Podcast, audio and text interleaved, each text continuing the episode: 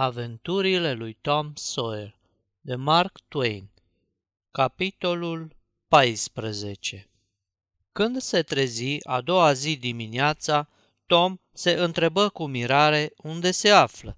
Se ridică în capul oaselor, se frecă la ochi și privi împrejur. Apoi înțelese. Mijeau zorile, răcoroase și cenușii, iar liniștea adâncă a pădurii îți dădea o senzație înviorătoare de odihnă și pace. Nici o frunză nu se clintea, niciun sunet nu tulbura meditația măreței naturi. Pe frunze și pe firele de iarbă se înșirau ca niște mărgele picăturile de rouă. Un strat alb de cenușă acoperea focul și firicelele albastre de fum se înălțau împleticindu-se în văzduh. Joe și Huck mai dormeau încă. Curând se auzi bătaia unei ciocănitoare. Treptat, cenușiul răcoros și tulbure al dimineții se lumina și în aceeași măsură creștea și zvonul pădurii. În fața băiatului, care privea gânditor, se desfășura minunea naturii, trezindu-se și pornind la treabă. Un viermușor verde venea târându-se pe o frunză înrourată își sălta la răstimpuri în aer două treimi din trup, adulmecând iscoditor în jurul, apoi o pornea iar la drum. Firește, măsoară ceva, gândi Tom. Când viermele se apropie de el, rămase neclintit ca o stană de piatră.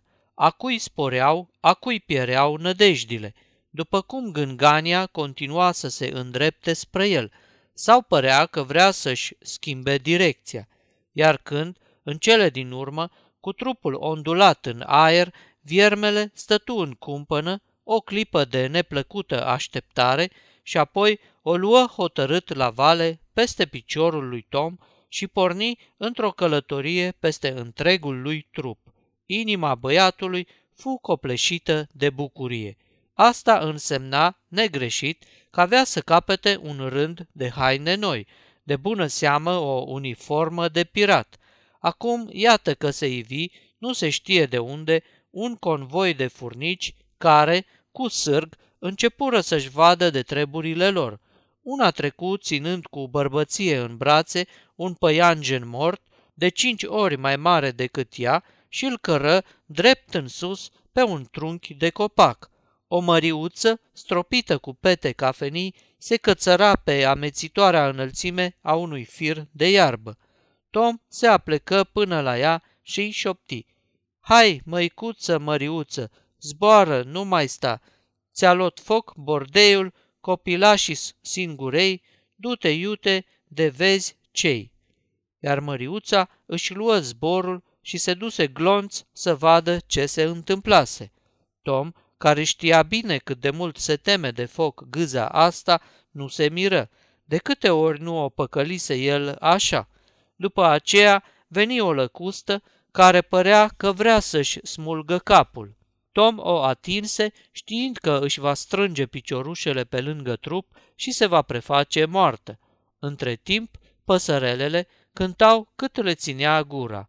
Un graur se lăsă din zbor într-un copac deasupra capului lui Tom și începu să îngâne în triluri toate cântecele vecinelor, petrecând, pare de minune. O gaiță, țipător colorată, săgetă din senin, fulger cu flacără albastră și se opri pe o ramură atât de aproape încât băiatului îi se părea că ar fi putut să o atingă cu mâna.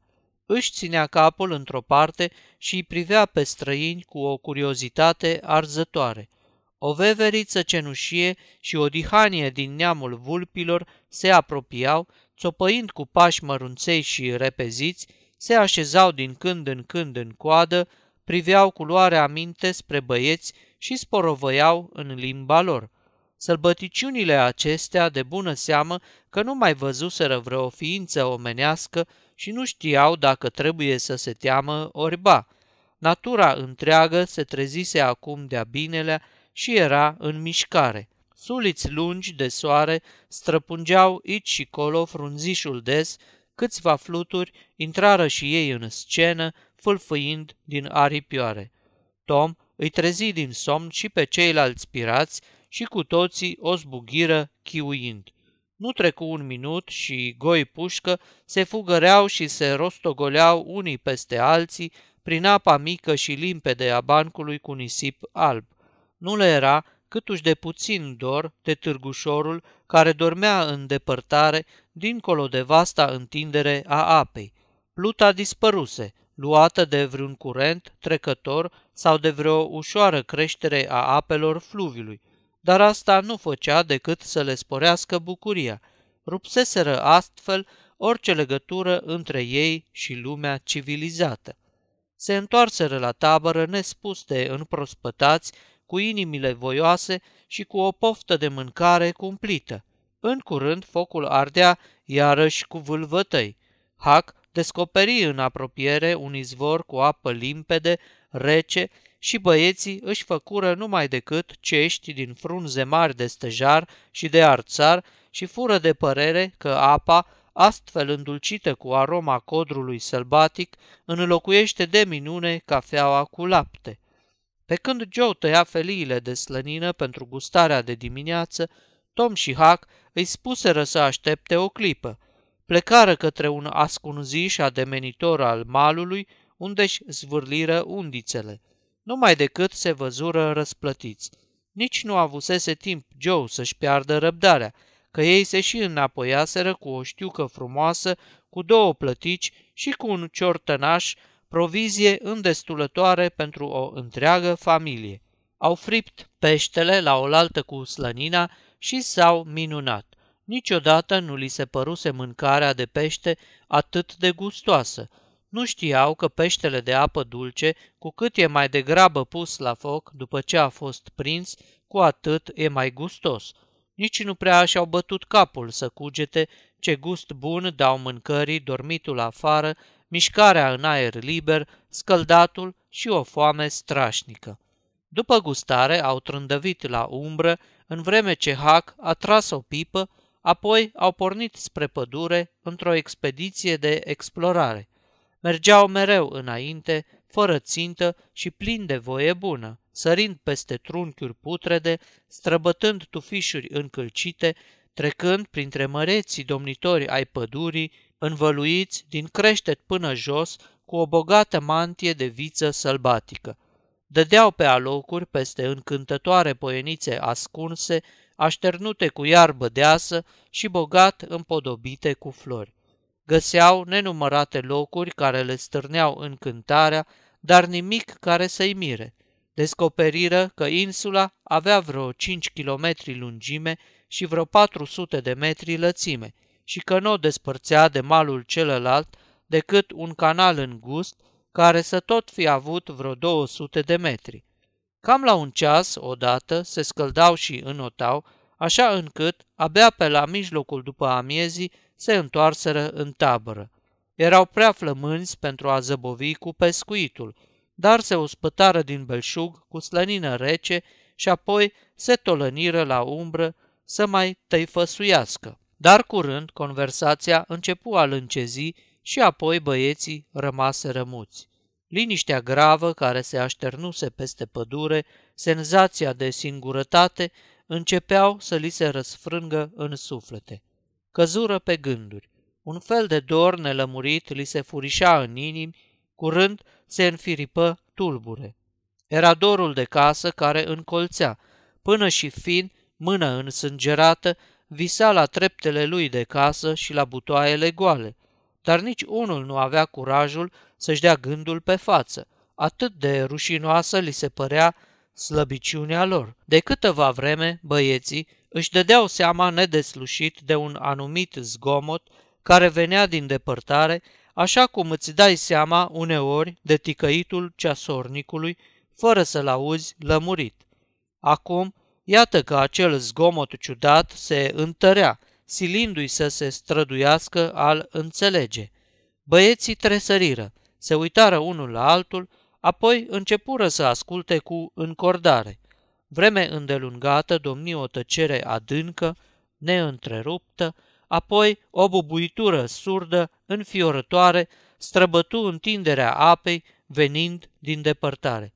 Ce-o fi asta?" exclamă Joe, ținându-și răsuflarea. Mă întreb și eu, ce să fie?" spuse Tom în șoaptă. Tunet nu-i, zise Huckleberry, sfios și înfiorat. Că tunetul...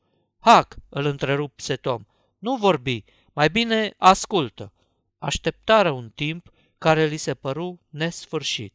Apoi, aceeași bufnitură surdă tulbură liniștea gravă.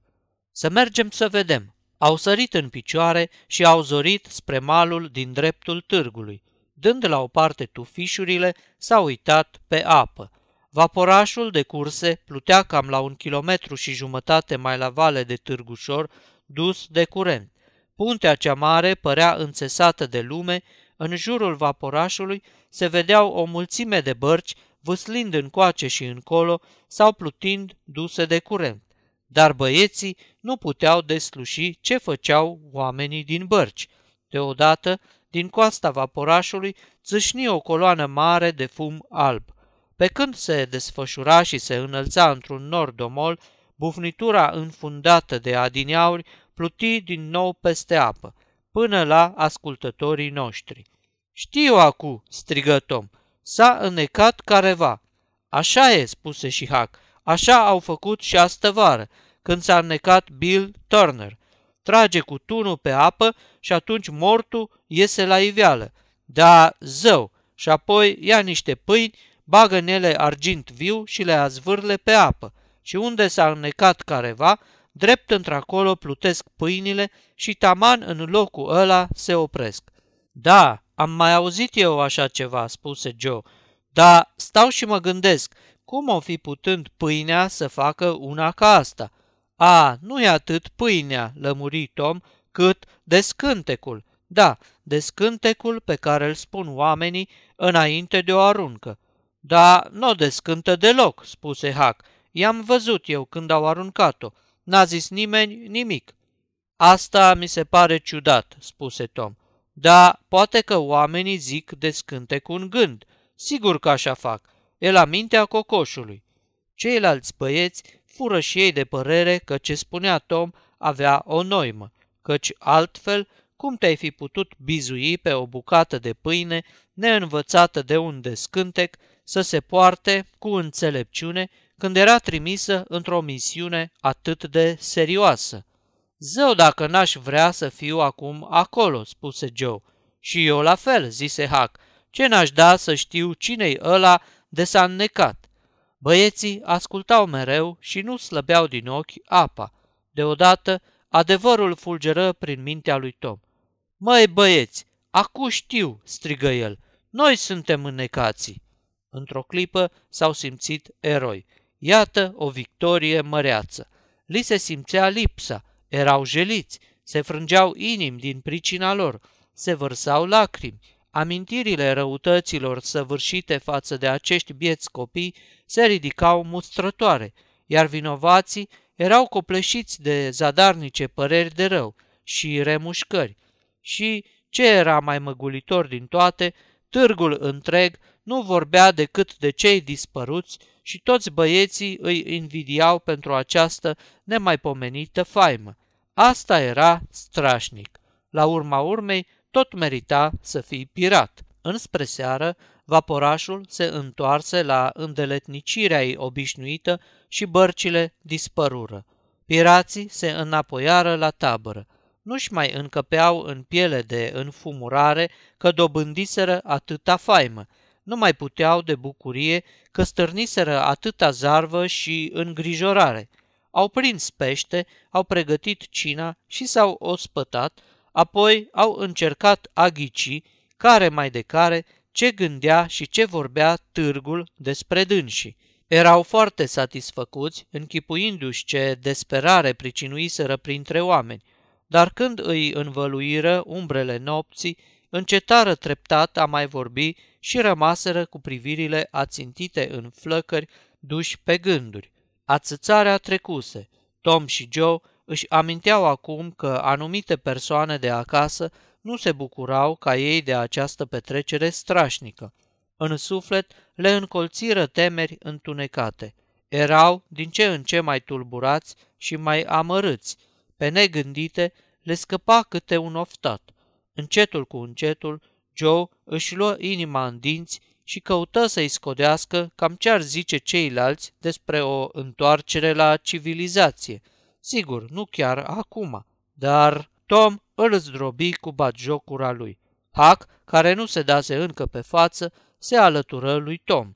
Atunci, cel care șovăise dete de grabă o explicație, bucuros să iasă din încurcătură cât mai puțin pătat de bănuiala că i-ar fi dor de acasă, că un papă lapte. Pentru moment, revolta de pe vas era înnăbușită. Pe când întunericul se adâncea, Hac prinse a moțăi și curând începu să sforăie. După el a dormit și Joe. Tom rămase câteva vreme nemișcat, sprijinit în cot, supraveghindu-și cu atenție tovarășii, în cele din urmă se sculă cu băgare de seamă în genunchi și începu să caute prin iarbă, prin reflexele jucăușe zvârlite de focul taberei.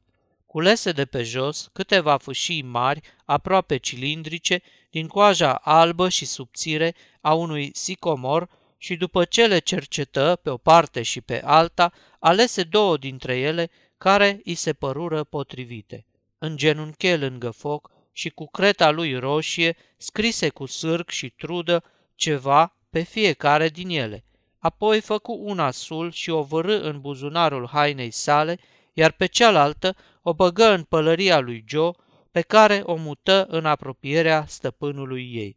Puse de asemenea în pălărie niște rarități de o valoare aproape neprețuită, printre care o bucată de cretă, o minge de cauciuc, trei cârlige de undiță și una din acele bile cunoscute drept cristal sută în sută, după aceea se desprinse cu luare aminte, pășind în vârful picioarelor printre arbori și când simți că nu mai putea fi auzit, o luă la fugă în direcția vadului.